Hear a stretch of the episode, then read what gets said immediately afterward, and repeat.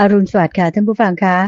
เรากลับมาพบกันในรายการธรรมรับอรุณทางสถานีวิทยุกระจายเสียงแห่งประเทศไทยกันเหมือนเช่นเคยนะคะ ทุกๆวันหลังจากเปิดสถานีในเวลาตีห้านั้น รายการแรกที่กรมประชาสัมพันธ์ สถานีวิทยุกระจายเสียงแห่งประเทศไทยนำเสนอให้ท่านผู้ฟังได้รับฟัง ให้สบายอกสบายใจ แล้วก็เป็นมงคลเกินเป็นประจำเสมอมา นั่นก็คือรายการธรรมารับอรุณนั่นเองนะคะ ขณะนี้เราก็ได้รับความเมตตาจากพระอาจารย์พระมหาภัยบูร์อภิปุโนได้เมตตามาเป็นผู้จัดรายการหรือองค์ปาถกประจำรายการธรรมารับอรุณอยู่ เป็นประจำทุกวัน ก็เช่นเคยค่ะ พอพบกันนั้นแน่นอนว่ารายการธรรมรับรุณก็มีธรรมะดีๆ มาเสนอให้รับฟังแตกต่างกันไปนะคะ เราพบกันในเช้าวันนี้เป็นเช้าของวันอาทิตย์ ก็เป็นช่วงของการที่จะถามตอบปัญหาธรรมะ ตามใจท่านค่ะ เพราะว่าท่านผู้ฟังทางบ้านคงจะทราบกันดีว่าทุกๆเช้าของวันเสาร์และวันอาทิตย์นั้นดิฉันเตือนใจสินทุนิกก็จะได้มีโอกาสมาทำหน้าที่แทนท่านผู้ฟังทางบ้าน ในการที่จะได้มาถามคำถามหรือว่ามาร่วมสนทนาร่วมจัดรายการกับพระอาจารย์พระมหาภัยบูร์อภิปุโนนะคะ ท่านพร้อมอยู่แล้วค่ะ ที่จะมาพูดคุยตามใจท่านคือตอบปัญหาด้านของธรรมะ ที่ท่านผู้ฟังได้เขียนถามกันมาในรายการนะคะ เราไปกราบนมัสการพระอาจารย์พร้อมกันเลยค่ะกราบนมัสการเจ้าค่ะพระอาจารย์เจ้าขาเจ้าพานเจ้าพานสาธุเจ้าค่ะทุกวันอาทิตย์เราก็มาคุยกันสบายๆอยู่ในใจ เจ้าค่ะ โดยที่ว่าเปิดโอกาสให้ท่านผู้ฟังได้สอบถามคำถาม ผ่านตามช่องทางต่างๆ หรือว่าจะเป็นเรื่องเล่าแบ่งปันจุดนั้นจุดนี้ ฟังทำแล้วเอาไปใช้ปฏิบัติกันเป็นอย่างไร ได้ผลอย่างไร จุดไหนมีข้อสงสัย ยินดีจะตอบให้ โดยส่งเป็นจดหมายหรือว่าไปรษณียบัตรมาได้ที่มูลนิธิปัญญาภาวนา ตั้งอยู่เลขที่ 431ทับ20 ถนนประชาราชสาย 2 431ทับ20 ถนนประชาราชสาย2บางซื่อกรุงเทพ 10800 บางซื่อกรุงเทพ 10800 หรือที่เว็บไซต์ปัญญา .org p a n y a .org โดยเมื่อท่านผู้ฟังส่งข้อความคอมเมนต์อะไรต่างๆ กันมาแล้ว ก็จะมีคุณเตือนใจมาทำหน้าที่ ในการที่จะพูดคุย เป็นตัวแทนท่านผู้ฟังแล้วก็จะนำประเด็นปัญหาต่างๆ เหล่านั้นมาพูดคุย ซึ่งรายการของเราเนี่ยเป็นรายการที่บันทึกเทปแล้วมันก็อาจจะมีการล่าช้าบ้างจากเวลาที่ท่านผู้ฟังเขียนมาจนถึงเวลาที่พระอาจารย์นำมาตอบ แล้วก็ขอให้ติดตามกัน ทุกวันอาทิตย์เจริญพรเจ้าค่ะ เจ้าค่ะ วันอาทิตย์นี้ก็เหมือนเช่นเคยนะเจ้าค่ะ มีปัญหาหรือว่ามีข้อคำถามธรรมะ หลายคำถามทีเดียวที่จะมากราบนมัสการเรียนถามพระอาจารย์คำถามแรกเลยเจ้าค่ะพระอาจารย์เจ้าค่ะ อันนี้คิดว่าท่านผู้ถามคงจะเคยฟังพระอาจารย์ได้ เทศให้ฟังในรายการธรรมรับรูนี้ละเกี่ยวกับเรื่องของค้างคาวนะเจ้าค่ะซึ่งค้างคาวเนี่ยได้ฟังสวดพระอภิธรรม พอข้างคาวตายไปก็ไปขึ้นสวรรค์นะเจ้าค่ะ ท่านผู้ถามก็ถามมาว่าถ้าอย่างนั้น คนที่ไปฟังสวด พระอภิธรรมนี้ก็อาจจะขึ้นสวรรค์ได้หรือเปล่าอะเจ้าค่ะตอนนี้มนพระอาจารย์เล่าย้อนเรื่องข้างข่าว ฟังสวดพระอภิธรรมแล้ว ขึ้นสวรรค์สักนิดหนึ่งเลย นิมนต์เจ้าค่ะ อืมอันนี้เป็นข้อสังเกตที่ท่านผู้ถาม อันนี้เขียนมาทางหน้าเว็บไซต์เจ้าค่ะเราก็เลยตั้งเป็นข้อสังเกตว่าเอ๊ะมันจะเกี่ยวกันไหมซึ่งอันนี้ก็คือคือเป็นเรื่องที่เขาไม่อยู่แล้วในพระตรัยปิฎกคุณเดชใจเป็นเรื่องของยมกะปฏิหารจ้าค่ะ ซึ่งโอ้ยพระอาจารย์เอาเรื่องนี้มาอ่านให้ฟังนี่มันไม่สี่ห้าปีก่อนนู่นหรือมั้งเราก็คงจะฟังอาจจากอ่านหนังสือหรือว่าดูตามเว็บไซต์ที่ตั้งเป็นข้อสังเกตเอาไว้ก็เลยนำข้อสังเกตนี้มาถามว่ามันใช่ไหม ก็คิดว่าเป็นข้อสังเกตที่ดีก็ต้องเท้าความกันนิดหนึ่งก่อนนะแต่ว่าในเรื่องราวนี้มาอย่างไง ไปเปิดดูได้เลยเป็นนิทานดำบท เรื่องยมกะปาฏิหารคำว่ายมกะหมายถึงเป็นคู่เป็นคู่หมายยมกนะ เจ้าค่ะเขาเอาชื่อไม้ยมกนี่แหละ มาจากคำนี้ยมกะ ยมกะนี่คือ ยกกำลัง คือหมายถึงดับเบิลขึ้น เจ้าค่ะทำงานทำงานทำงาน ก็ใส่ไม้ยมกไปสองครั้งอย่างเงี้ยนะ เจ้าค่ะ หรือชอบชอบก็ใส่ไม้ยมกครั้งหนึ่งอย่างเงี้ยนี่คือยมกะเลย ตัวนี้ในเรื่องราวตรงนี้ก็คือเป็นกล่าวที่พระพุทธเจ้าเนี่ยแสดงปาฏิหาริย์ที่เรียกว่ายมกะปาฏิหาริย์คือการ แสดงปาฏิหาริย์เป็นคู่คู่ ซึ่งก็จะเป็นผมว่าพิสดารมากพระสูตรนี้ยาวมาก เจ้าค่ะถ้าอ่านให้กันฟังนี่ก็ต้องชั่วโมงกว่าเรามีส่วนสั้นๆ อยู่แค่พารากราฟเดียวในตรงนี้ คือหลังจากที่พระพุทธเจ้าแสดงยมกะปาฏิหาริย์แล้ว ขึ้นไปจำพรรษาบนสวรรค์ชั้นดาวดึงนะถ้าพระอาจารย์จะไม่ผิดใช่ดาวดึง ไปอยู่บนแท่นที่นั่งของพระอินทร์แล้วก็ทุกวันทุกวัน ก็จะแสดงธรรมที่เป็นพระอภิธรรมพอแสดงอภิธรรมแล้วก็จะมาบอกให้ท่านพระสารีบุตรฟังว่าเอาวันนี้แสดงเรื่องนี้นะแล้วก็สั่งให้ท่านพระสารีบุตรเนี่ยเอา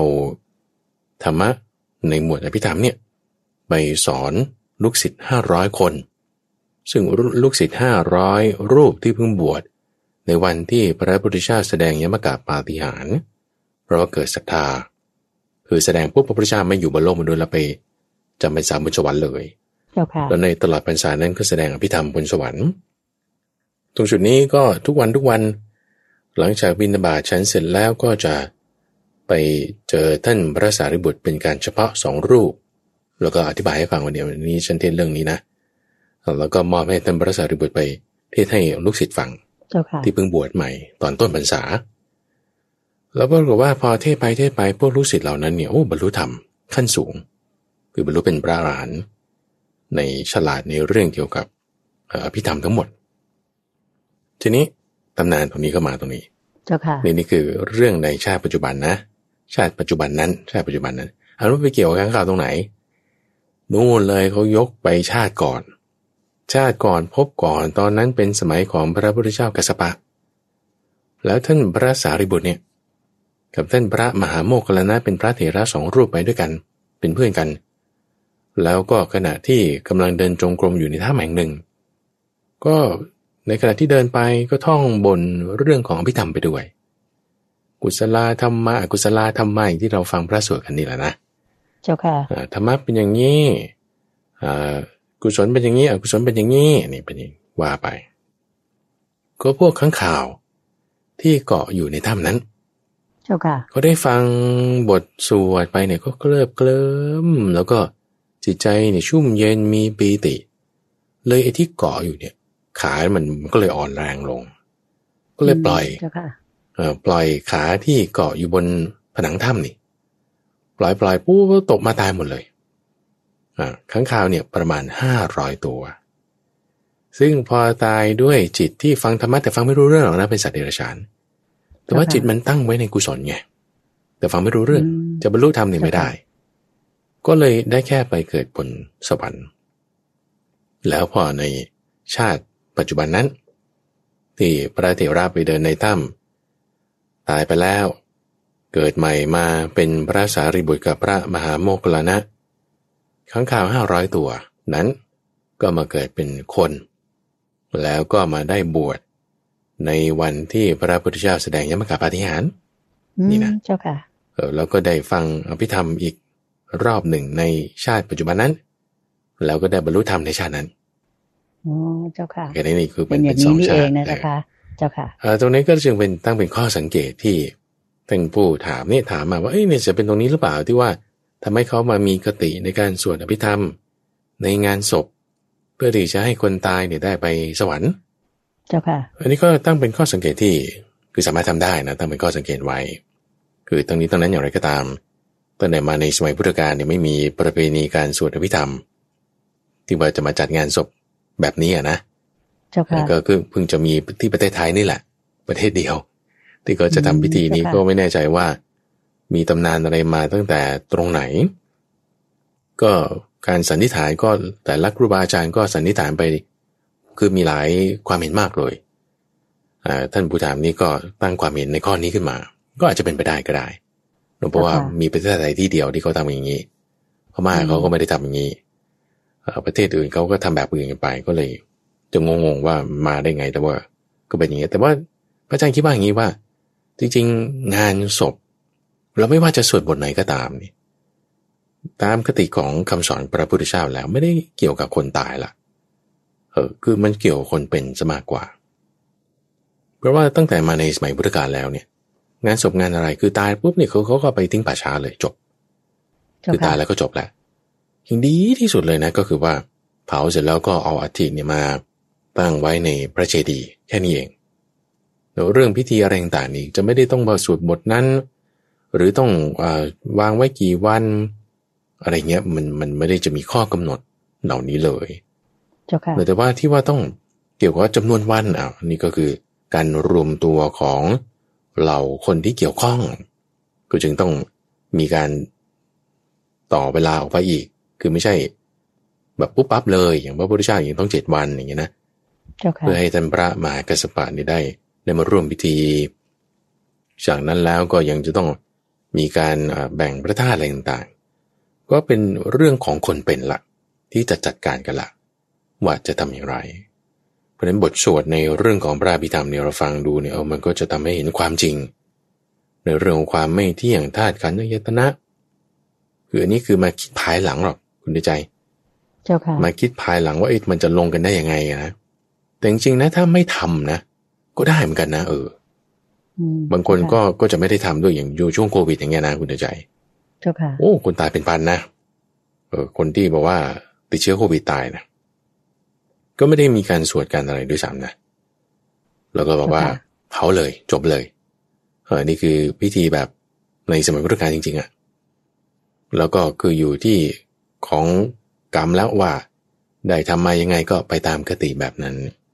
เจ้าค่ะ คนเป็นต่างหากที่ว่าต้องอยู่แล้วคุณจะรักษาจิตอย่างไรอย่างไรเอออืมการที่จัดเจ้าค่ะงานศพมันก็เป็นการที่ช่วยทุเลาคลายความโศกเศร้าได้ หรือถ้าคุณสามารถทำได้โดยที่ไม่ได้จัดงาน ก็สามารถทำได้เหมือนกันเจ้าค่ะอะเชิญบานเจ้าค่ะ แล้วมีที่พระอาจารย์เคยกล่าวโยมจำได้ว่าเอ่อการไปฟังสวดพระอภิธรรมอ่าเมื่อเราไปร่วมงานศพเนี่ยนะเจ้าค่ะพระอาจารย์ ก็เหมือนกับว่าเราเนี่ยได้อ่ามีเทวทูตมาบอกเราถึงความจริงแท้แน่นอนของชีวิตอย่างหนึ่งแหละ ดังนั้นพระอาจารย์ก็เคยพูดโยมจำได้บอกว่าบางทีการไปงานศพเนี่ย เขาทำพิธีหรือว่าสวดเนี่ยเพื่อคนเป็นที่ไปร่วมงานเนี่ย เพราะว่าคนตายนี้ก็คงจะแบบว่าเหมือนกับท่านได้จากไปแล้วอะไรอย่างนี้เจ้าค่ะอืมอันนี้พระอาจารย์ยังเอ่อยืนยันตามนี้ไหมเจ้าค่ะพระอาจารย์เจ้าค่ะก็อย่างที่ว่าเมื่อสักครู่ว่าจัดงานศพเนี่ยเพื่อคนเป็นเหมือนเดิม แล้วก็ระยะที่คุณจะใจเพิ่มมาก็คือว่าให้พิจารณาเป็นเทวทูตอ่านี่ข้อนี้ดีหนึ่งในเทวทูตห้าประการคือคนตาย นอกจากคนตายแล้ว ต้องพิจารณาอย่างนี้นะว่า เออแม้ คนนั้นเขาก็ตายโอ้ยตัวเราก็จะไม่พ้นจากความตาย เออ เรายังมีกรรมดีอยู่ไหมควรที่เราจะรีบทำความดี อันนี้ต้องมาจบตรงนี้เจ้าค่ะเด็กเป็นเทวทูตให้เรานึกถึงความดีของเราให้ได้ นอกจากความตายแล้วก็ยังมีการเกิด ความแก่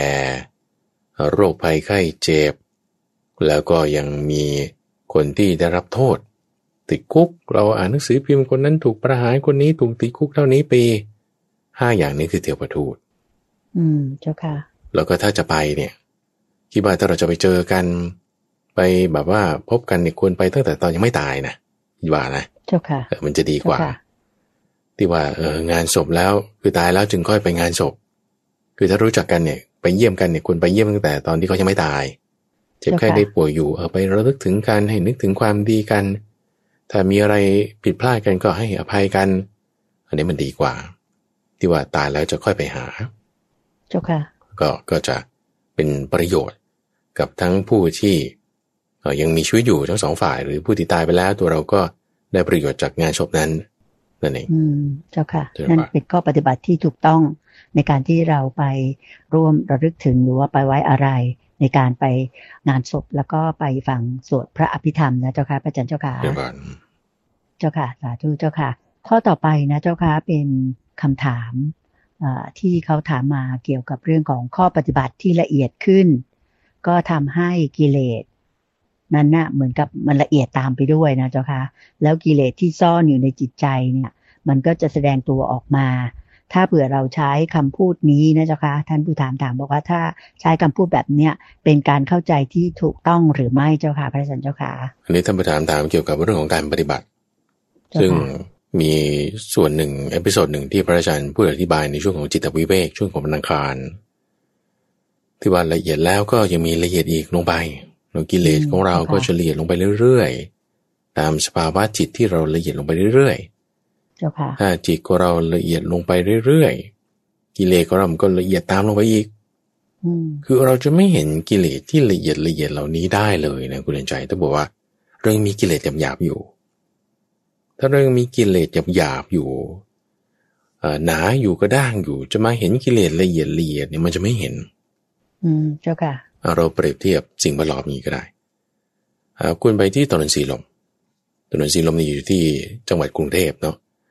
ที่กรุค่ะงเทพมหานครมันก็มีฝุ่นเยอะนะเนาะมีรถไฟฟ้าอยู่ข้างบนด้วยฝุ่นอะไรต่างๆโอ้เยอะแยะไปหมดเลยอืมเอ้าเจ้าค่ะเปรียบเทียบกับว่าสภาวะแวดล้อมเนี่ยนะ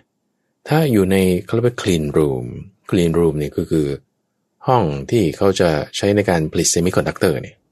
ก็จะเป็น clean room นะโอ้ยฝุ่นนี่ต้องแทบไม่มีเลย มันต้องเป็นสิ่งแวดล้อมที่ละสะอาดมาก เจ้าค่ะ โอเคนะ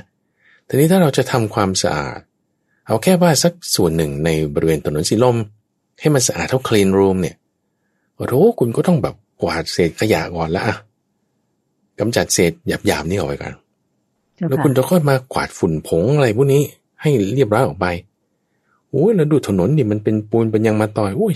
ทำยังไงมันก็ยังมีฝุ่นของมันเอามาเทปูนอีกทีหนึ่งเทปูนแล้วมันก็ยังหยาบอยู่ เอาเทพวกอีพ็อกซี่เป็นอะไรให้มันเรียบขึ้นมาอย่างเงี้ยนะเจ้า มันค่ะมันต้องทำหลายขั้นตอนกว่าที่ว่าจะกำจัดให้พวกเศษฝุ่นหยาบๆออกไป แล้วจึงค่อยมากำจัดเศษฝุ่นละเอียดละเอียดแล้วจนจะค่อยเห็นมันก็จะมาแล้วจนจะค่อยเห็นฝุ่นละเอียดละเอียดก็ต่อเมื่อเราค่อยๆกำจัดฝุ่นหยาบๆออกไปแล้ว เจ้าค่ะ อันนี้เป็นอุปมาอุปไมยที่พระพุทธเจ้าท่านเปรียบเทียบขึ้น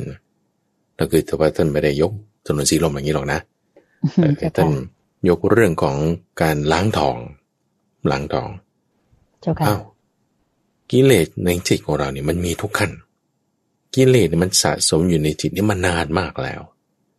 โอ้ยนานจนแบบว่าไม่ต้องพูดถึงมันนานแต่มันก็นานตลอดความยืดยาวนานของสังสารวัตนี้เพราะนั้นที่มันทับถมสะสม นั่นคืออาสวะ ซึ่งมันมากละเอียดมาก ทับทับทับจนเป็น จนมันไม่ต้องพูดแล้วว่ามันละเอียดกันนะเพรามันมาก มันทับกันจนเละหมดแล้วนี่ ก็จึงใช้คำว่าอาสวะเพราะมันเปลี่ยนแปลงรูปไปแล้วอะพวกเนี้ยมันก็จะค่อยๆออกมาออกมา คือคือเราจะไม่เห็นมันหรอกอะไรละเอียดพวกเนี้ยนะจนกูจะกำจัดพวกเศษอย่างหยาบๆออกไป เราจะค่อยๆเห็นพวกละเอียดละเอียดขึ้นมาไอ้ที่ว่าเราเห็นได้เพราะอะไร เพราะว่าจิตเราก็ละเอียดลงไงอืมจิตเราละเอียดลงละเอียดลง เราก็จึงเห็นกิเลสอย่างละเอียดละเอียดที่ซ่อนอยู่ในจิตใจของเรา เอาแล้วถามว่าคุณจิตคุณละเอียดลงได้ไงอะ เอาก็เพราะว่าข้อปฏิบัติของเราที่ละเอียดลงไง ข้อปฏิบัติทางกายทางวาจาของเราละเอียดลง ระงับลง จิตของเราจึงละเอียดลงไงพอจิตของเราละเอียดลงกิเลสนี่ที่มันละเอียดละเอียดนั้นมันจึงออกมาคำว่าออกมานี่ไม่ใช่ว่า มันเพิ่งเพิ่งจะมีนะแต่หมายความว่ามันมีอยู่แล้วแหละ แต่คุณไม่เห็นมันเจ้าค่ะจึงค่อยแสดงตัวออกมาว่างี้ได้อืมแล้วมันมีอยู่นั่นแหละ แต่มันจึงค่อยแสดงตัวมา เพราะว่าจิตที่เราละเอียดลงเราจึงรับรู้ความละเอียดของกิเลสเรานั้นได้ เจ้าค่ะ เพราะฉะนั้นเราก็จึงต้องมีข้อปฏิบัติที่ละเอียดลงละเอียดลงไปเรื่อยๆจิตของเราเนี่ยมันก็จึงค่อยเปลี่ยนแปลงจากหยาบกระด้าง เราก็ค่อยๆ ปรับให้มันละเอียดลงเอ่อเรื่องแบบคนไทยเราเราเห็นได้อยู่อย่างเช่นว่า การให้ทานอย่างเงี้ยเราจะเห็นได้ชัดเจน แต่ว่าเอาแหมจะมีข้อปฏิบัติที่ละเอียดละออนะเช่นจะตักบาตรใส่บาตรพระเนี่ย ก็ต้องเอาข้าวปากหม้ออย่างเงี้ยนะเจ้าเออค่ะเอาอาหารดีๆ ล้างเสร็จเรียบร้อย ใช้ของดีๆทำเอาทำไมเขาทำอย่างนั้นนะเพราะจิตใจเขาละเอียดไงเจ้าค่ะก็จึงทำอย่างนั้น ในขณะที่บางคนก็คือหมายถึงถ้าที่อื่นๆหรือว่า บางคนอาจจะไม่ได้ละเอียดรอบคอบเขาก็จะไม่ค่อยระมัดระวัง ก็คือก็ไม่ใช่ว่าเขาผิดหรอก แต่ว่าสภาวะจิตของแต่ละคนมันก็ไม่เหมือนกันไงอืมก็จะมาเจ้าค่ะพระพุทธเจ้าเนี่ยก็ก็จึงให้ค่อยๆ ปรับจิตปรับใจของเราแล้วก็จะดูได้จากการที่ว่าเราเตรียมเครื่องบูชา ก็ปฏิบัติทางกายวาจา เรื่องศีลเรื่องศีลที่เป็นไปเพื่อสมาธิจนถึงจิตใจที่เป็นสมาธิแล้วมันมีความหยาบกระด้างไหมอย่างเงี้ยอืมก็ก็จะเป็นจ้าค่ตัวบ่งบอกว่าเราจะสามารถทำจิตของเราให้ละเอียดลงได้หรือไม่ เจ้าค่ะ พระสงฆ์เองก็ก็เหมือนกันคุณเดินใจ เวลาทำข้อวัดปฏิบัติเนี่ยเราจะดูได้ว่าเออภิกษุรูปไหน มีข้อวัดที่ละเอียด อย่างเช่นถูพื้นอะแค่ถูพื้นเนี่ย คุณแบบเช็ดฝุ่นเนี่ยมันมันมันครบไหม หรือว่าจะเหลือเศษทิ้งไว้กวาดเรียบร้อยไหมซักผ้าล้างแฟบฟองออกหมดไหมพวกพวกนี้มันเป็นข้อปฏิบัติละเอียดละเอียดที่ว่าแบบมันเล็กๆ น้อยๆเนี่ยเรา ถ้าเก็บได้หมดนี่เรารอบครอบนี่ เออเนี่ยความดีมันก็เกิดขึ้นที่จิตใจของเราไง เจ้าค่ะบางคนกวาดพื้นก็นี่พูดถึงผ้านะ เจ้าค่ะ กวาดแล้วมันก็ยังเบื่อนอยู่หรือก็ถูๆไปมันก็ยัง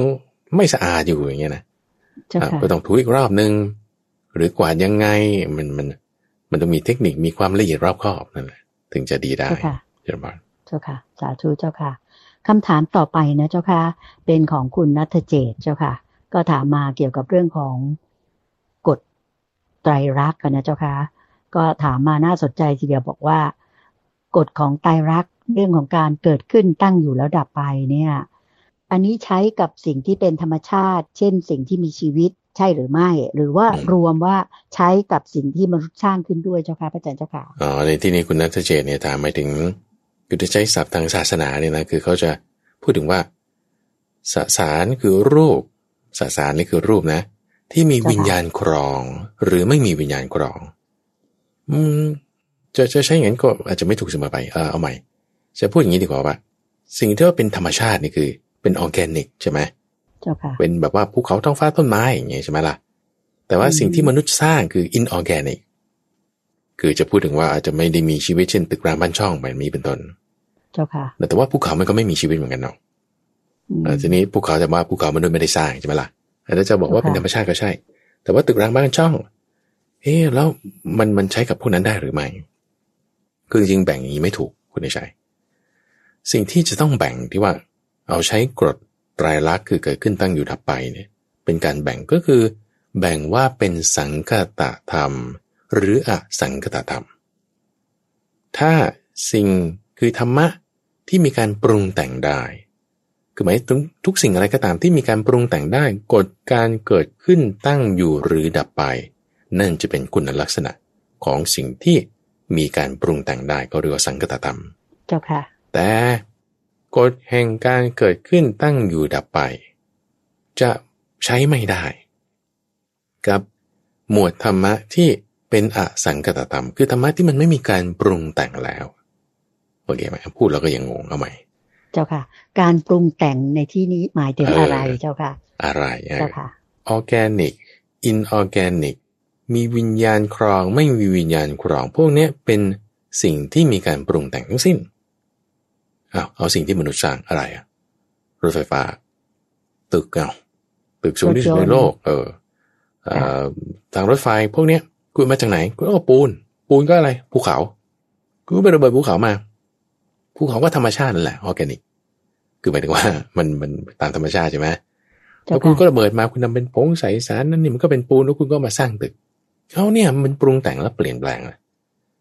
ปรุงแต่งเปลี่ยนแปลงจากรูปแบบหนึ่ง ให้สำเร็จรูปโดยความเป็นรูปอีกแบบหนึ่งภูเขาแล้วก็มาเป็นตึก น้ำ แล้วก็มาเป็นของแข็ง เป็นต้น หรืออาหาร คุณปรุงแต่งอาหาร เอาผักมา เอาน้ำมามาต้มกันปุ๊บเป็นต้มผัก แล้วคุณก็กินเข้าไป กินเข้าไปเสร็จปุ๊บมันก็กลายเป็นร่างกายของเราส่วนที่เป็นเหลือมันก็ออกมาเป็นอุจจาระอันมันก็ปรุงแต่งแล้วเปลี่ยนแปลงแล้วปรุงแต่งเปลี่ยนแปลงจากรูปแบบหนึ่ง ก็คือผักที่เป็นต้นๆมาเป็นแกงคือต้มผัก จากต้มผักแล้วก็มาอยู่ในท้องเป็นพวก residual ของพวกสารหมัก ผสมกันกับน้ำย่อยดูดซึมไปตามร่างกาย ส่วนที่ออกมาก็ปรุงแต่งไว้เป็นอุจจาระไปเป็นนั่นนี่ เปลี่ยนแปลงให้สำเร็จรูปโดยความเป็นอีกแบบหนึ่งการปรุงแต่งให้สำเร็จรูปออกมาเนี่ยคือสังขาร เพราะฉะนั้น เวลามีการปรุงแต่งเกิดขึ้นเมื่อไหร่มันก็ต้องมีเหตุเงื่อนไขปัจจัย ว่ามันต้องอาศัยอะไรแล้วเกิดเป็นผลอะไร ตรงนี้คือความที่มัน เป็นอนัตตาไง เป็นอนัตตาหมายถึงว่ามันต้องมีเหตุเงื่อนไขปัจจัย ซึ่งถ้าเหตุเงื่อนไขปัจจัยมันมี มันก็ถึงเกิด ถ้าเหตุเงื่อนไขปัจจัยคงอยู่ มันก็ยังตั้งอยู่ ถ้าเหตุเงื่อนไขปัจจัยมันดับไป มันก็ดับไปไง เออ ก็จึงมีกฎของการเกิดขึ้นตั้งอยู่ดับไป คือทั้งนี้ทั้งนั้นคำนี้นะมันก็ภาษามนุษย์ไงภาษาที่ครูบาอาจารย์ท่านแปลมาให้แล้ว โอเคไหมเจ้าค่ะแต่ถ้าเอาภาษาพระพุทธเจ้า ท่านจะบอกอย่างนี้บอกว่า ในสังกัตธรรมเนี่ยนะเจ้าค่ะมีการเกิดปรากฏ มีความเสื่อมปรากฏ เมื่อตั้งอยู่มีภาวะอื่น ๆปรากฏนี่ท่านจะใช้คำนี้ อืมเจ้าค่ะ เกิดขึ้น เพราะว่าเหตุมันมีเดี๋ยวเสื่อมได้ เพราะเหตุมันดับแต่เวลาที่เหตุมันมีมันดับนี่ มันก็เปลี่ยนแปลงไปด้วย ตามเงื่อนไขปัจจัยที่ไม่ใช่อย่างเดียวแต่มันหลายอย่าง กฎอันเนี้ยคือกฎของสิ่งที่เป็นสังกตธรรม สังกตธาตุสังกตะทำทุกอย่างเป็นวิญญาณไม่มีวิญญาณได้หมด โอเคนะนี่คือ คือระบบหนึ่งเจ้าก็เรียกค่ะว่าเป็นระบบของสังสารวัตรคือระบบที่เราอยู่นี้ ส่วนอีกระบบหนึ่ง ก็คือระบบที่ไม่ปรุงแต่งเปลี่ยนแปลง ก็เรียกเป็นอสังกตธรรม เป็นอสังกตธาตุไม่มีการเกิดปรากฏ ไม่มีความเสื่อมปรากฏ เมื่อตั้งอยู่ไม่มีภาวะอย่างอื่นปรากฏ คือกฎแห่งไตรลักษณ์มันไม่เกี่ยวแล้วมันคนละเรื่องแล้วอืมเจ้าค่ะถ้าสีดินน้ำฝนลมยังลงไม่ได้ ดวงจันทร์ดวงอาทิตย์ไม่มี แต่ความมืดความสว่างก็ไม่ปรากฏ เนี่ยเนี่ยอืมหมายถึงค่ะนิพพานไงนิพพาน ใช่โยมกำลังจะอ่าพูดอยู่ทีเดียวเจ้าค่ะ คือไม่มีการปรุงแต่งไม่มีการเปลี่ยนแปลง คือเป็นอสังกตธรรม ใน สังกตธรรมที่เราอยู่ปัจจุบันนี้ระบบสมมุตินี่คือเราเรียกว่าระบบแห่งการเปลี่ยนแปลงระบบแห่งการปรุงแต่งสังสารวัตเนี่ยนะเจ้าค่ะ คือคือด้วยความที่ว่ามันมันมีเงื่อนไขปัจจัยแล้วมันก็ปรุงแต่งเปลี่ยนแปลงไปเรื่อยๆตามเงื่อนไขปัจจัยนั้นเขาก็จึงต้องมีการสมมุติเรียกให้เข้าใจตรงกัน อย่างเช่นว่า คุณจะเอาได้มา หรือคุณจะก็เอามาสารหมายถึงทอ ให้ออกมาเป็นผ้า เจ้าค่ะใช่ไหมก็ก็เรียกว่าผ้า เอ้ามันเป็นผ้าได้ไงมันคือได้ ไม่ใช่ก็เอามาทอแล้วไงเราโอเคแต่ทำไมต้องเรียกให้มันชื่อต่างกันด้วย ก็มันเป็นคนละแบบแล้วทำไมคุณต้องทำมันมันเป็นแบบนี้ ก็ฉันปรุงแต่งมาแล้วไง สังขารไงอืมอะฉันเจ้าค่ะปรุงแต่งจากได้ ให้สำเร็จรูปออกมาเป็นผ้า ที่เรียกว่าผ้าเนี่ยฉันสมมุติเรียกนะให้คุณเข้าใจตรงกันว่าเป็นผืนๆมันไม่ใช่เป็นเส้นๆอืม เจ้าค่ะอ่าเนี่ยการปรุงแต่งแบบนี้แล้วสมมุติเรียกชื่อใหม่ทั้งนี้นมันก็คือได้นั่นแหละผ้าก็คือได้นั่นแหละ เจ้าค่ะ แต่สมมุติเรียกชื่อใหม่ตามเงื่อนไขปัจจัยใหม่ที่คุณปรุงแต่งใส่เข้าไปสมมุติไงสมมุติ สมมุติเรียกชื่อใหม่แล้ว สมมุติแล้วแล้วมันจึงเป็นระบบสมมุติก็สมมุติไปเรื่อยๆตามเงื่อนไขปัจจัยคือสังขารเอาแล้วทำไมคุณไม่เรียกได้ แม่ทำไมบอกยากอย่างนี้วะก็มันเป็นผืนยังไงเล่าเออนี่เจ้าค่ะ อ่าอันนี้ต่อไปสมมติว่า คุณเอามาตัด ตัดตรงนี้เย็บตรงนี้ สวมจากข้างบนเราเรียกเสื้อผืนเดียวกันเลยไม่ต้องยาก ตัดตรงนี้เย็บตรงนี้ สวมจากข้างล่างเราเรียกอะไร กางเกงกางผ้าเกถุงงเออถ้ามันอยู่ที่ว่ามีขาไหมบ้างนะคะเออนั่นนะเจ้าค่ะ ก็เรียกเปลี่ยนไปอีก เอ้าทำไมเขาไม่เรียกผ้าล่ะก็มันผืนเดียวกันป่ะนี่เอ้าคุณก็มันเงื่อนไขปัจจัยมันเป็นอย่างนี้ ก็จึงสมมุติเรียกขึ้นมาไงเนี่ยเราก็จึงเป็นระบบสมมุติ คุณเตือนใจก็มีตับเหมือนกับน้องคุณเตือนใจท่านผู้ฟังก็มีตับเหมือนกับพ่อแม่ของท่านผู้ฟัง แล้วบางทีเปลี่ยนใส่กันได้ด้วย เอาแล้วทำไมคนนี้เรียกชื่อนี้คนนั้นเรียกฉันก็สมมุติเรียกไง ให้เข้าใจว่าเออเนี่ยถ้าเป็นลูกของนายนี้นางนี้ ก็สมมติว่าชื่อนี้อะอะมีอวัยวะนี้ก็เรียกเพศนี้ มีอวัยวะนั้นก็เรียกเพศนั้น แล้วก็ถ้ามีหลายคนก็เรียกนามสกุลนี้ก็มีชื่อชื่อเล่นชื่อ นั่นก็ตามสมมุติไปนั่นคือสมมุติเอาก็จึงเรียกว่าเป็นระบบสมมุติ เป็นระบบที่เป็นสังคตธรรม เราจะใช้คำว่า สังคตธรรมก็ได้ หรือว่าระบบสมมุติก็ได้ เพราะมันมีเงื่อนไขปัจจัยที่มันเยอะมาก มีการเกิดขึ้นตั้งอยู่ดับไปอย่างที่ว่า แต่ระบบที่ไม่มีการสมมุติก็คือจึงไม่มีการปรุงแต่งไง ไม่ต้องสมมุติแล้วก็คือความจริงเจ้าค่ะเพราะสมมุติเนี่ยมันจึงไม่ใช่ของจริงอย่างสมมติเราจะบอกว่าเสื้อเอาแล้วเสื้อมันจริง ๆ มันเป็นอะไรกันแน่เราบอกมันเป็นผ้า เอาไหนบอกเป็นกางเกง ไหนไม่ใช่มันเป็นผ้า เอาแล้วไหนบอกเป็นเป็นได้ มันเป็นเส้นเอาแล้วมันผืนมันเป็นเส้นมันจะงงมากๆเลยคุณใจเจ้าค่ะมันสมมติเอามันมันมันไม่จบไงมันสมมติแต่ว่าแล้วความจริงมันคืออะไร เอาความจริงที่ว่าจะจริงแล้วจะไปหา สิ่งที่มันไม่มีการปรุงแต่งเนี่ย ความจริงตรงนี้ท่านจึงพูดว่าเป็นอนัตตาไงอันนี้จังทุกขังอนัตตาจึงเป็นความจริงของสิ่งที่เป็นสมมุติ เจ้าค่ะหมายถึงว่า สิ่งที่มันเป็นการปรุงแต่ง สิ่งที่มีการปรุงแต่งความจริง ๆ ของมันที่มันปรุงแต่งชื่อเรียกนั้นบ้างนี่บ้างเรื่องจริงมันคืออะไรอันนี้จังทุกขังอนัตตาแต่ทำไมคุณยกความจริงข้อนี้ เพราะมันจะไปสู่ความจริงที่เป็นแบบสัจจะความจริงจริง ๆ คือนิพพาน ที่ว่าไม่ได้มีการปรุงแต่งละไม่ได้ต้องมาสมมุติอะไรละเจ้าค่ะทางตรงนี้คุณใจทางตรงนี้ ที่ไปในทิศทางเนี่ยจากสังคตาไปอาสังคตานี่ทางตรงนั้นก็มีชื่อเรียกพิเศษเฉพาะในพระพุทธศาสนาหรือว่าทางสายกลาง มัชฌิมาปฏิปทาคือคือทางในระบบสมมุตินี่มันเยอะแยะไปหมดเนี่ยอืมเจ้าคุณค่ะจะวนซ้ายคุณจะวนขวาคุณจะวนหน้าหลังมันก็อยู่ในที่เนี่ยวนไปวนมา ก็เรียกว่าสุดโต่งสองกลางเมื่อเรื่องกามก็ทรมานตัวเองสุดท้ายก็จมอยู่ตรงนี้แหละไม่เรียกชื่อนั้นก็เรียกชื่อนี้แล้วงงอีกแล้วมันคือเสื้อหรือกางเกงกันแน่อ่าบางทีก็เป็นกระเปรงนะเจ้าค่ะเออมีขาหรือไม่มีขาอยู่ที่บานไหมเอ้าทำไมเรียกเป็นอย่างนั้นอะโอ้ยงงแท้มันวนไง เจ้าค่ะ แต่ทางที่จะไม่วนงั้นคุณเรียกชื่อใหม่ให้มันมาตามทางนี้คืออันนี้จังทุกขังอนัตตา จะกระเปรงกางเกรงผ้าถุง อันนี้จังไหมทุกขังไหมอนัตตาไหมเออใช่ เพราะมันขึ้นกับเงื่อนไขปัจจัยอ่านี่คือเรามาตามทางนี้เลย ตัดปรับเปลี่ยน งัดออก หมุนทวนใหม่ มาตามทางสายกลาง ที่จะมีทิศทางมุ่งหน้าไปสู่ความจริงอันประเสริฐคือหมายถึงนิพพาน เป็นไปตามทางนี้นี่คือจึงเป็นระบบที่ท่านบอกว่า แยกให้เราเห็นชัดเจนนะเจ้าค่ะซึ่งในบรรดาคำสอน ปัญญาปราดองค์ความรู้ในโลกนี้ทั้งหมดเนี่ย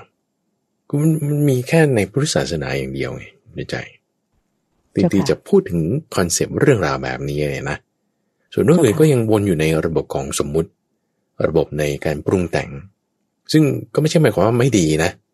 คือถ้าคุณเข้าใจเงื่อนไขปัจจัยอะไรทำความดีมันดีอยู่แล้วล่ะเจ้าค่ะแต่แต่ในทางพุทธศาสนาเราพูดถึงเหนือดีเหนือชั่วไงเจ้าค่ะ เหนือดีเหนือชั่วขึ้นไปอีก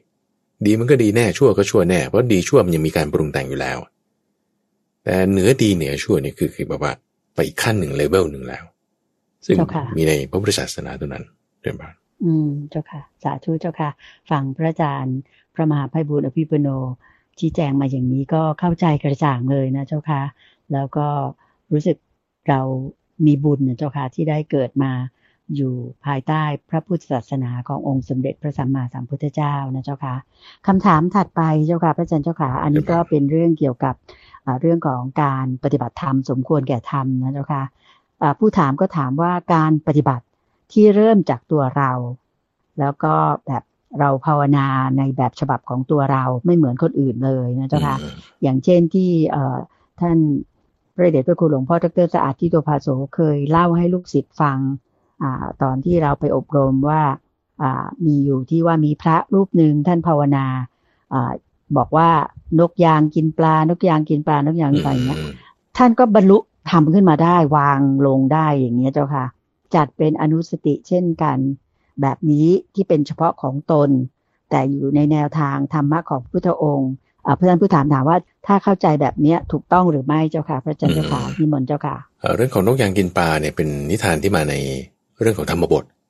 อืมเจ้าค่ะซึ่งกันเทศอันเนี้ยหลวงพ่อเล่าให้ฟังปรารบกันเทศของหลวงปู่เทศหลเจ้าวงค่ะปู่เทศเทศรังสีที่ท่านได้เคยเทศเป็นครูบาอาจารย์ของหลวงพ่อดรสาเนี่ยนะเจ้าค่ะ แล้วก็ได้อธิบายเรื่องนี้ไว้ก็ความเดิมก็มาจากนิทานธรรมบท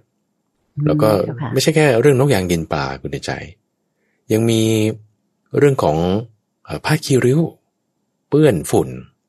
หมายถึงผ้าคีริ้ว เปื้อนสีดำอย่างเงี้ยเศร้าหมองแล้วอย่างเงี้ยนะอืมแล้วก็ยังมีอีกหลาย ๆ เคสเออดอกบัวมีกลิ่นดี อย่างนี้ก็มีใช้คำนี้ก็มี เจ้าค่ะ หรืออาพูดถึงดอกบัวสีแดงแบบนี้ก็มีอืมซึ่งไม่ใช่รูปแบบที่เอ่อเราจะเห็นทั่วๆไปคือเป็นเฉพาะของคนคนนั้นเจ้าเนี่ยค่ะนะแล้วก็เป็นการบรรลุธรรมของบุคคลบุคคลนั้นตรงนี้ถามว่าเอ๊ะแล้วมันมันมันมันจะไปแนวไหน คือหมายถึงว่า คือถ้าเราจะดูรูปแบบการปฏิบัติในประเทศไทยเรานี่ โอ้สอนก็หลายอย่าง อานาปานสตินี่ก็มีใช่ไหมล่ะสายพุทโธนี่ก็สายหนึ่งใช่ไหมเจ้าค่ะแล้วก็ยังมีสายนามรูป เออสัมมาอรหังยุบหนอพองหนอ คือมีหลายสายมากเลย เจ้าค่ะเออแล้วแล้วสายเนี่ยมันจะถูกมันจะใช่ เออคนที่ปฏิบัติสายนี้ก็เลยคิดว่าเฮ้ยฉันจะไปปฏิบัติสายนั้นเอ๊ะมันจะใช่สายเดียวกันไหมหรือยังไงเนี่ยมันจะงงมากเลยอย่างงี้ใช่ไหมล่ะเออเจ้าค่ะเออแล้วอย่างนี้มันจะเป็นการปฏิบัติธรรมสมควรแก่ทำไหมอะไรอย่างเงี้ยอันนี้เรากลับมาที่คำสอนของพระพุทธเจ้าซะก่อนเนาะเพราะว่าครูบาอาจารย์ที่ท่านสอนเนี่ยท่านเชี่ยวชาญ ท่านชำนาญ ท่านรู้วิธีไหน ท่านทำมายังไง ท่านก็บอกสอนไปตามที่ท่านรู้ทีนี้สิ่งที่ท่านบอกสอน ก็คือมาจากคำสอนพระพุทธเจ้านั่นแหละที่ท่านทำมาปฏิบัติมา เราก็มาเทียบเคียงดูว่าไอ้มันลงกันตรงไหน คือพระพุทธเจ้าเนี่ยตรัสรู้เรื่องของอริยสัจสี่เนาะที่ใต้ต้นโพในคือมันตรัสรู้ สิ่งที่ตรัสรู้คือความจริงอันประเสริฐสี่ประการเรื่องทุกสมุทัยนิโรธแล้วก็มรรคคืออันนี้คือหลักคำสอนเลยเบสิกไม่ว่าจะแบบว่า คือคำว่าเบสิกนี่คือแบบสำคัญที่สุดไง ไม่ว่าใครจะสอนเรื่องอะไรคือในคำสอนพระพุทธเจ้าทั้งหมดเลย มันต้องอยู่ในเนี้ยไม่ว่าเราจะฟังเรื่องไหนตรงไหนอะไรเงี้ยมันต้องอยู่ในเนี้ยไม่มีนอกเหนือจากนี้ จะจัดลงในสี่อันนี้ได้ เท่านั้น ทุกสมุทัยนิโรธหรือมรรคทุกที่คนบอกว่า โอ้ความทุกข์ของฉันเนี่ยก็คือกายนี่แหละมันทุกข์เจอสิ่งที่ไม่แบบน่าพอใจบ้าง พลาดพลาดจากสิ่งที่พอใจบ้างคือถูกโอเค ก็คุยเขาเข้าใจกันใช่ปะเจ้าค่ะแต่ว่าพอมาพูดถึงเหตุเกิดทุกข์นี่ สมัยก่อนเขาจะเข้าใจกันว่า โอ้นี่พระเจ้าบันดาลหรือไม่ก็เนี่ยกรรมเก่าฉันทำมาเนี่ยมันเป็นอย่างนี้ แต่พระพุทธเจ้าบอกว่าเฮ้ยนี่มันไม่ใช่มันคือตัณหาเอาเนี่ยมันมันก็จึงแบบเอ้ยมันมันใช่แล้วนี่แต่พระท่านแสดงแจกแจงพูดถึงอธิบายมากจึงเป็นการปฏิวัติคำสอนนั้นใหม่หมด ในสมัยนั้นนะนะเจ้าค่ะ ว่าให้มาตามทางสายกลาง คือตามมัชฌิมาปฏิปทา มาตามทางนี้ใครจะบอกว่าสมุทัยคือพระเจ้าคืออะไรมันไม่ใช่แล้วสมุทัยคือตัณหาแต่คุณจะเถียงด้วยหมายก็ว่า ตามเหตุผลเนี่ยนะคุณคุณจะเถียงไม่ชนะ แต่ถ้าจะเอาข้างๆกูๆมันก็วอไปได้แต่แต่ไปได้ แต่ว่ายังไงมันคือไปตามทางนี้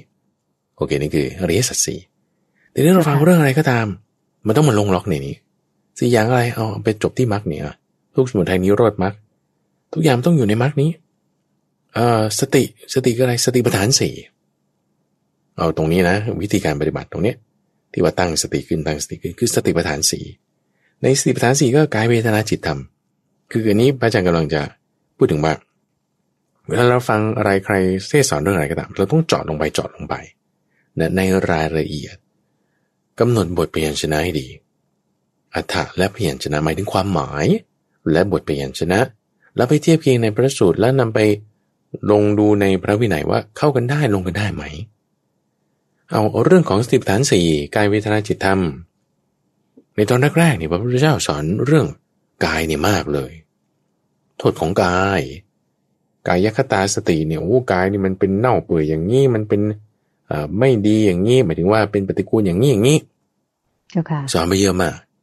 จนมาปีที่สองที่สามค่อยอธิบายเรื่องของพุทธานุสติธรรมานุสติหลวงพุทธานุสติก็จะบอกถึงอิติปิโสภควารังสมาสัมพุทโธ คือบทอิติปิโสเจ้าค่ะแล้วก็ธรรมานุสติก็จะอธิบายถึงสวัคาโต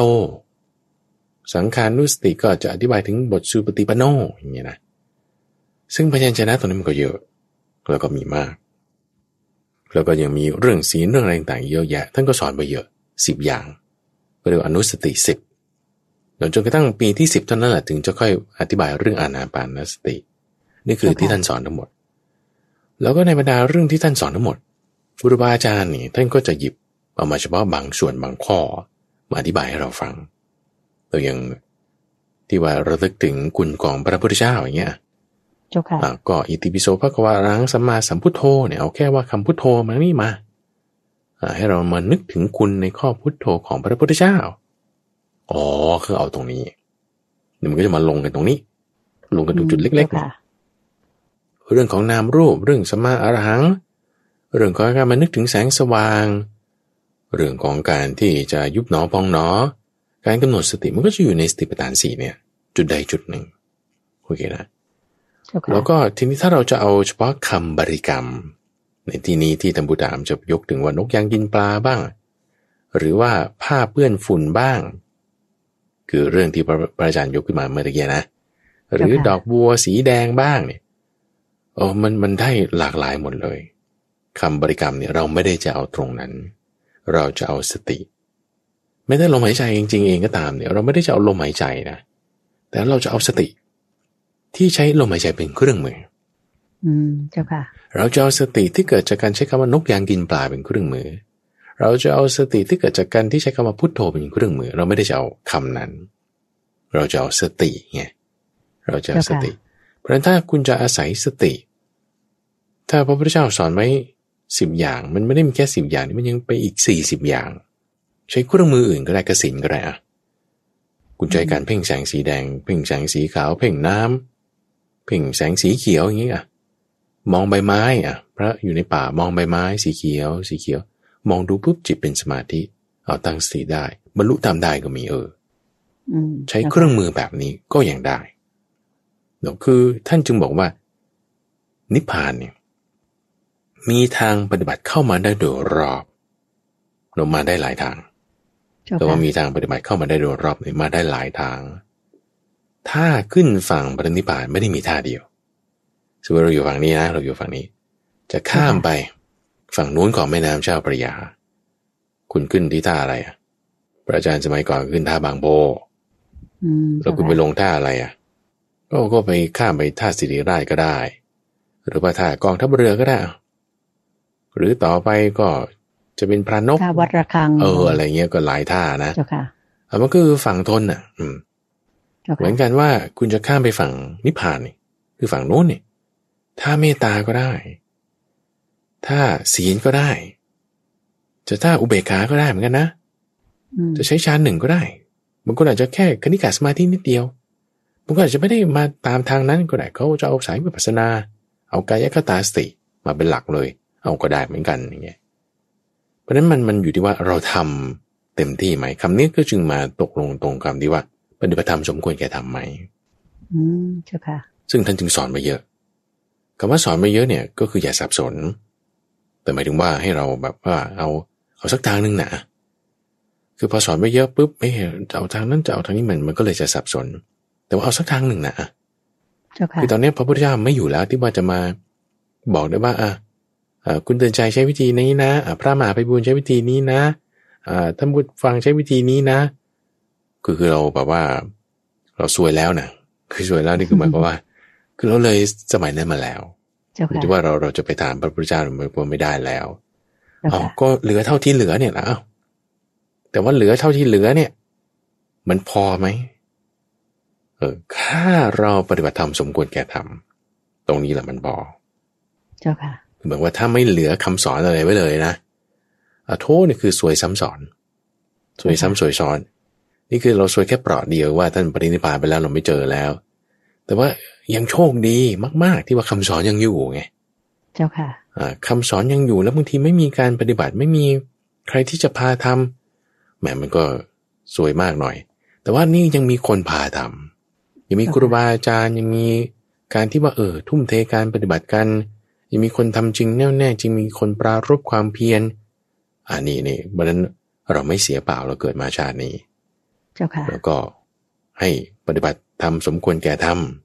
เดี๋ยวปฏิบัติชอบยิ่งปฏิบัติตามธรรมปฏิบัติเต็มที่มันไปได้แน่เจ้าเป็นค่ะวัน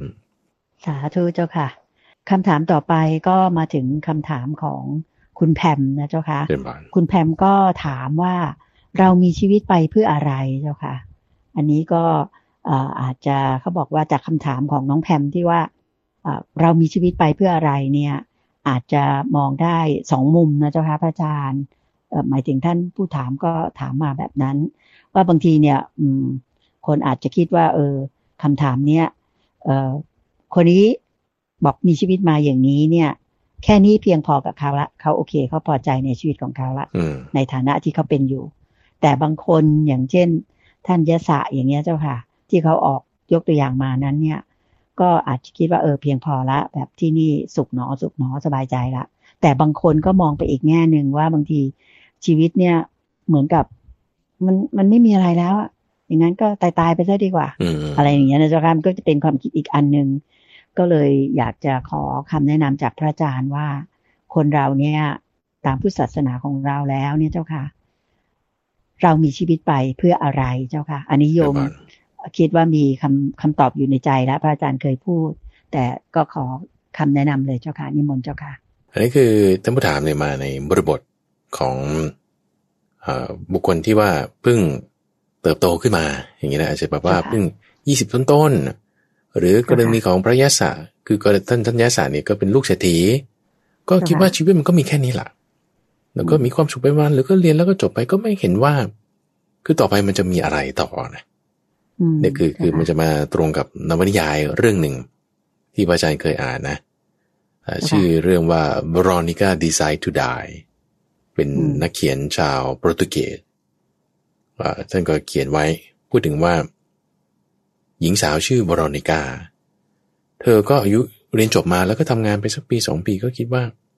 เฮ้ชีวิตนี่มัน มันก็ทำงานต่อไปแล้วแต่งงานแล้วก็บางทีก็อยู่กันเลิกกันมีลูกแล้วก็ตายไปอืมอืมไม่รู้จะอยู่ไปทำไมเจ้าค่ะเธอก็เลยตัดสินใจมาจะฆ่าตัวตาย คือเธอไม่ได้เครียดไม่ได้จิตตกไม่ได้อะไรนะแต่รู้สึกว่า มันไม่รู้จะอยู่ไปทำไมฆ่าตัวตายดีกว่าอืมไม่รู้จะค่ะอยู่ไปทำไม ก็จะถึงนี้มาถึงคำถามว่า ฉันจะมีชีวิตไปอยู่เพื่ออะไรนี่ตรงนี้ ถ้าค่ะในกรณีเคสของนางสาววรนิก้าก็คือว่าไม่ได้คือไม่ได้ว่าแบบซึมเศร้าอะนะคือไม่ได้เป็นอย่างนั้นแต่ว่าฉันไม่รู้จะมีค่าไปทำไม ในขณะที่บางคนก็จะมาจากบริบทตรงข้ามกันเลยว่า โอ้ฉันซึมเศร้าแล้วฉันมีปัญหาในชีวิตละอืมกรณีของยาศาสตร์กุลบทอย่างเงี้ย โอ้เจอเรื่องดราม่าแบบเอาคนสวยๆงามๆทำไมกลายเป็นแบบนี้ไปได้อย่างเงี้ยคิดว่าโอ้ทำไมชีวิตเป็นอย่างนี้ก็คือเห็นแบบว่าลักษณะซึมเศร้านิดหน่อยอย่างเงี้ยนะเจ้าค่ะอ่าคุณแพมนี่ก็จะลักษณะว่าเออไม่เห็นว่าชีวิตมันจะมีค่าอะไรโอ้ยฉันจิตตกเนี่ย จิตตกซึมเศร้าก็จึงต้องมีคำถามที่ให้คิดวนไปวนมาว่างั้นฉันจะมีชีวิตไปอยู่เพื่ออะไรเจ้านี่ก็จึงค่ะเป็นคำถามนี้ขึ้นมา ก็เป็นคำถามเดียวกันกับที่พระพุทธเจ้าเนี่ยแหละคือคิดตอนเป็นโพธิสัตว์นะอืม โอ้นั่นสิฉันอยู่ไปทำไมอย่างนี้นะแต่ว่าท่านคิดเนี่ย คือเวลาเราคิดเรื่องอะไรเนี่ยนะคุณใจเจ้าคือคือค่ะมันมันจะมีอารมณ์มากับความคิดนั้นเสมอโอเคนะไม่ว่าจะเรื่องอะไรก็ตามแล้วไม่ว่าคุณจะเอ้วันนี้ฉันจะกินอะไรดี วันนี้ฉันจะไปไหนดี วันนี้ฉันจะโทรหาใครดี ความคิดทั้งหมดนั้นไม่ว่าจะเป็นคำถามหรือเป็นประโยคบอกเล่าก็ตาม ก็จะมีอารมณ์ที่ติดมากับความคิดนั้นเสมอเจ้าค่ะโอเคเนาะอ่าทีนี้บางอารมณ์ที่มันมาให้เราคิดเนี่ย กรณีของคุณแบมเนี่ยฉันจะมีชีวิตไปอยู่เพื่ออะไรบริบทของเขาก็คือลักษณะแบบว่า หมดหวังละไม่รู้จะหยุดไปทำไมโอเคอ่าก็จะเหมือนกันกับพระยศะอันนี้ก็จะซึมเศร้านิดๆว่านั่นนะสิไม่รู้จะอยู่ไปทำไมเนี่ยเมื่อนี่ก็เป็นอย่างนั้นนั่นก็เป็นอย่างนี้ไม่เห็นจะเป็นเหมือนอย่างที่คิดเลยโอ้ยอยู่ไปทำไมเนี่ยก็จะเป็นแบบนี้ใช่ปะในขณะที่นางสาวบรอนิก้านี่ ไม่เห็นคุณค่าอะไรคือคิดว่าชีวิตนี่มันมัน pattern มันก็เป็นอย่างนี้แล้วอืมไม่รู้อยู่ไปทำไมเจ้าค่ะ แต่ว่าพระพุทธเจ้าเวลาท่านคิดเนี่ยตอนเป็นโพธิสัตว์เนี่ยนะ คือคิดด้วยอารมณ์ของปัญญาคำว่าปัญญาเนี่ยหมายว่า มองจากแบบไม่ใช่ว่าชอบหรือไม่ชอบหรือไม่ใช่ว่าชอบหรือเกลียด หรือไม่พอใจ แต่ว่ามองด้วยคิดด้วยปัญญา คิดด้วยปัญญาว่า เอะเออเนี่ยแล้วเราจะมีชีวิตไปอยู่ทำไมนะเออเนี่ยเราเกิดมาทำไมเนาะก็จะไหมทำไมถึงได้เกิดมานะอืมเอ่อ คิดคิดจากมุมมองของของด้วยปัญญานะซึ่งซึ่งมันจะไม่เหมือนกับว่าอารมณ์ที่มากับความคิดนั้นนะเจ้าค่ะเอ่อเช่นตัวอย่างผ้าที่เรายกกันเมื่อสักครู่เนี่ยคุณใจที่บอกว่าเอ่อผ้าผืนนี้เอามันคือได้หรือมันคือผ้าหรือมันคือเสื้อกันแน่ใช่ไหมเอาถ้าถ้าเราแบบว่าชอบผ้าสีนี้ฉันชอบเราก็ชอบเลย ถ้าผ้าสีนี้เนื้อฉันไม่ชอบ ฉันก็ไม่ชอบเลยนั่นคือ ชอบไม่ชอบใช่ไหมแต่ถ้าเรามองตามเนื้อผ้าของเขา มองตามเนื้อผ้าแล้วผ้ามันคืออะไรมันคือได้เอาแล้วถ้าเรามองคำถามเนี้ยว่าเออนั่นสิเราจะมีชีวิตไปอยู่เพื่ออะไรทำไมเราถึงเกิดมานะเจ้าเออค่ะเราเราเกิดมาทำไมนะเออทำไมเราถึงเกิดมานะ เอ๊ะเกิดมาแล้วก็ตายเหรอเออทำไมแบบเป็นอย่างนี้ล่ะ แต่คือไม่ใช่ว่าด้วยอารมณ์ที่ว่า ซึมเศร้าหรือแบบว่ากังวลหรือแบบไม่รู้นะเจ้าคือค่ะถือว่ากังวลนี่ก็คือ คือแบบโมหะ ซึมเศร้านี่คือโมหะไม่พอใจนี่คือโทสะโอเคนะแต่ว่าท่านมองจากมุมมองของคนที่มีสมาธิคนที่อาศัยปัญญาในการมองดู เอ๊ะมองก็รู้ว่า เอ๊ะเราเกิดมานี่ จะมีชีวิตไปเพื่ออะไรทำไมอะ ก็ทุกคนก็ตายหมดอยู่ดีเออนั่นน่ะสิเอ่อทุกของคนเราเนี่ยมันมากสุดตรงที่ตายนะนี่นะมันก็จบตรงที่ตายเอ๊ะทำไมเราถึงต้องมาตายเนาะท่านคิดไปถึงสุดตรงนู้นละแล้วมันถึงต้องมาตาย ก็ต้องมาเกิดไง เอางั้นนั่นสิแล้วเราจะเกิดมาทำไมเนี่ยท่านถามกลับอีกมุมหนึ่งว่าเอ๊ะทำไมเราถึงเกิด เกิดเกิดมาทำไมก็ใช่ไหมฉันเกิดมาทำไมก็เกิดมาก็ตายไงนั่นน่ะสิทำไมคุณถึงตายเพราะฉันเกิดมาไงเอางั้นถามกลับใหม่ไม่งั้นมันจะวนจะเกิดมาทำไม หมายถึงว่า ฉันเกิดมาทำไมคือฉันก็ตายใช่ไหมเอาทำไมฉันถึงต้องตายก็แกเกิดมาไงเอาแล้วฉันเกิดมาทำไมมันจะวนไงเจ้าค่ะคุณถามอย่าถามมุมนี้ คุณถามอีกมุมหนึ่งไปอีกด้านหนึ่งเอาทำไมฉันถึงเกิด เออนั่นสิทำไมฉันคุณถึงเกิดมานะไม่ใช่เกิดมาทำไมแต่ทำไมคุณถึงเกิด นั่นสิทำไมคุณถึงเกิดขึ้นมา ความเกิดมีได้เพราะอะไรมี เพราะอะไรมีความเกิดจึงมีท่านจะคิดไงเจ้าค่ะอืมเจ้าค่ะก็ยังคิดได้ตามเรื่องของปฏิจจสมุปบาทไง เจ้าค่ะ อันนี้คือคิดว่าคงคงไม่ต้องอธิบายแล้วท่านผู้ฟังต้องเข้าใจแล้วนะฟังมาป่านนี้เจ้าเอ่อค่ะว่าปฏิจจสมุปบาทคืออาศัยอะไรจึงมีการเกิด อาศัยอะไรจึงมีการตายก็มีการเกิด เอาแล้วเกิดมาทำไมเกิดก็ตาย เอาโอเค คู่นี้เข้าใจละ ยังไงเกิดก็ตาย จะตายได้ก็ต้องเกิด โอเคเข้าเข้าใจละจนพอละเอาแล้วงั้นมันจะมาตรงนี้ได้ไงเนี่ยเพราะมีอะไรมีอะไรมีจึงมีการเกิด มีท่านคิดตรงนี้เจ้าค่ะเอาเพราะมีเป็นภพคิดปัญญาเนื้อสูงขึ้นไปอีกนะอ่าเจ้าค่ะนี่ไงค้นหาสาเหตุเจ้าค่ะนั่นไงคือถ้าคุณไม่จมอยู่ในวนลูปเนี่ย คือถ้าเราด้วยอารมณ์เราจะจมอยู่ในวนลูปนี้ แต่พอด้วยปัญญา มันก็จึงมองอีกมุมหนึ่งได้ว่า เอางั้นอะไรมีอะไรจึงมี อะไรมีจึงมีการเกิดทำไมจึงเกิด นี่ไม่ใช่ว่าเกิดมาทำไมทำไมจึงเกิดท่านคิดอย่างนี้อืมเจ้าค่ะเพราะว่าเกิดมาทำไมมันมัน มันจบแล้วไงมันวนลูปละมันไปต่อไม่เจ้าได้ค่ะเอาเพราะอะไรมีจึงมีการเกิด เพราะพบมีจึงมีการเกิดแต่ก็ไล่ไปไล่ไปเอาแล้วทำไมถึงมีพบ เพราะมีอุปทานจึงมีพบ เอาแล้วทำไมอุปทานจึงมี เพราะมีตัณหาเอาทำไมมีตัณหาเพราะมีความพอใจไม่พอใจความชอบ จึงมีความอยากไงมีสุขมีทุกข์เจ้าเนี่ยค่ะชอบไม่ชอบมันก็จึงพอใจไม่พอใจ พอใจไม่พอใจแล้วมันก็จึงมีการที่ว่าจะอยากได้ไม่อยากได้แล้วทำไมคุณถึงมีความสุขความทุกข์เพราะมีผัสสะไล่ไปไล่ไปเนี่ยก็จนพบว่าอ๋อมันมาที่จิตของเราที่ว่าจิตของเราเนี่ยไปทำหน้าที่ในการรับรู้ แล้วจะทำยังไงแต่นี่คือมองอยู่ด้วยปัญญา เอ้า คิดไปคิดมาคิดมาคิดไปให้ยมันก็วนอีกเหมือนกันนะเนี่ยนะอืมเออแล้วจะอยู่ทำไม เพราะว่ามันก็ทุกข์อยู่อย่างนี้ก็ใช่ไหมท่านก็จึงคิดว่างั้นเราควรจะต้องออกจากทุกข์แล้วจึงเปรียบเทียบเอาไว้คุณในใจบอกว่า มีชายคนหนึ่งก็ถูกยิงด้วยลูกศรเขาก็เลยพวกญาติก็จึงหาหมอมารักษา หมอนี่เขาก็แบบ แบบว่าเอาอะไร เอาครีมเนี่ยที่จะดึงลูกศรออก แล้วก็แบบว่าเอาเตรียมผ้าที่จะมาโปะไว้จะดึงออกแล้วไอ้หมอนี่จับมือหมอไว้ไอ้คนที่ถูกยิงนะบอกเจ้าค่ะหมออย่าพึ่งอะทำไมคุณจะช่วยอยู่นะเนี่ย เดี๋ยวเดี๋ยวขอถามก่อนว่าไอ้คนยิงเนี่ยมันเป็นใคร ไม่รู้แล้ว อย่าเพิ่งเอาออกสิก็ว่าอืมเจ้าค่ะเดี๋ยวเดี๋ยวไปตามจับมันก่อนมันเป็นใคร ใครสั่งมันมาเนี่ยแล้วธนูที่ใช้ยิงมันเป็นหน้าไม้หรือเกาทัน แล้วไอ้แบบว่า มันทำจากหัวอะไร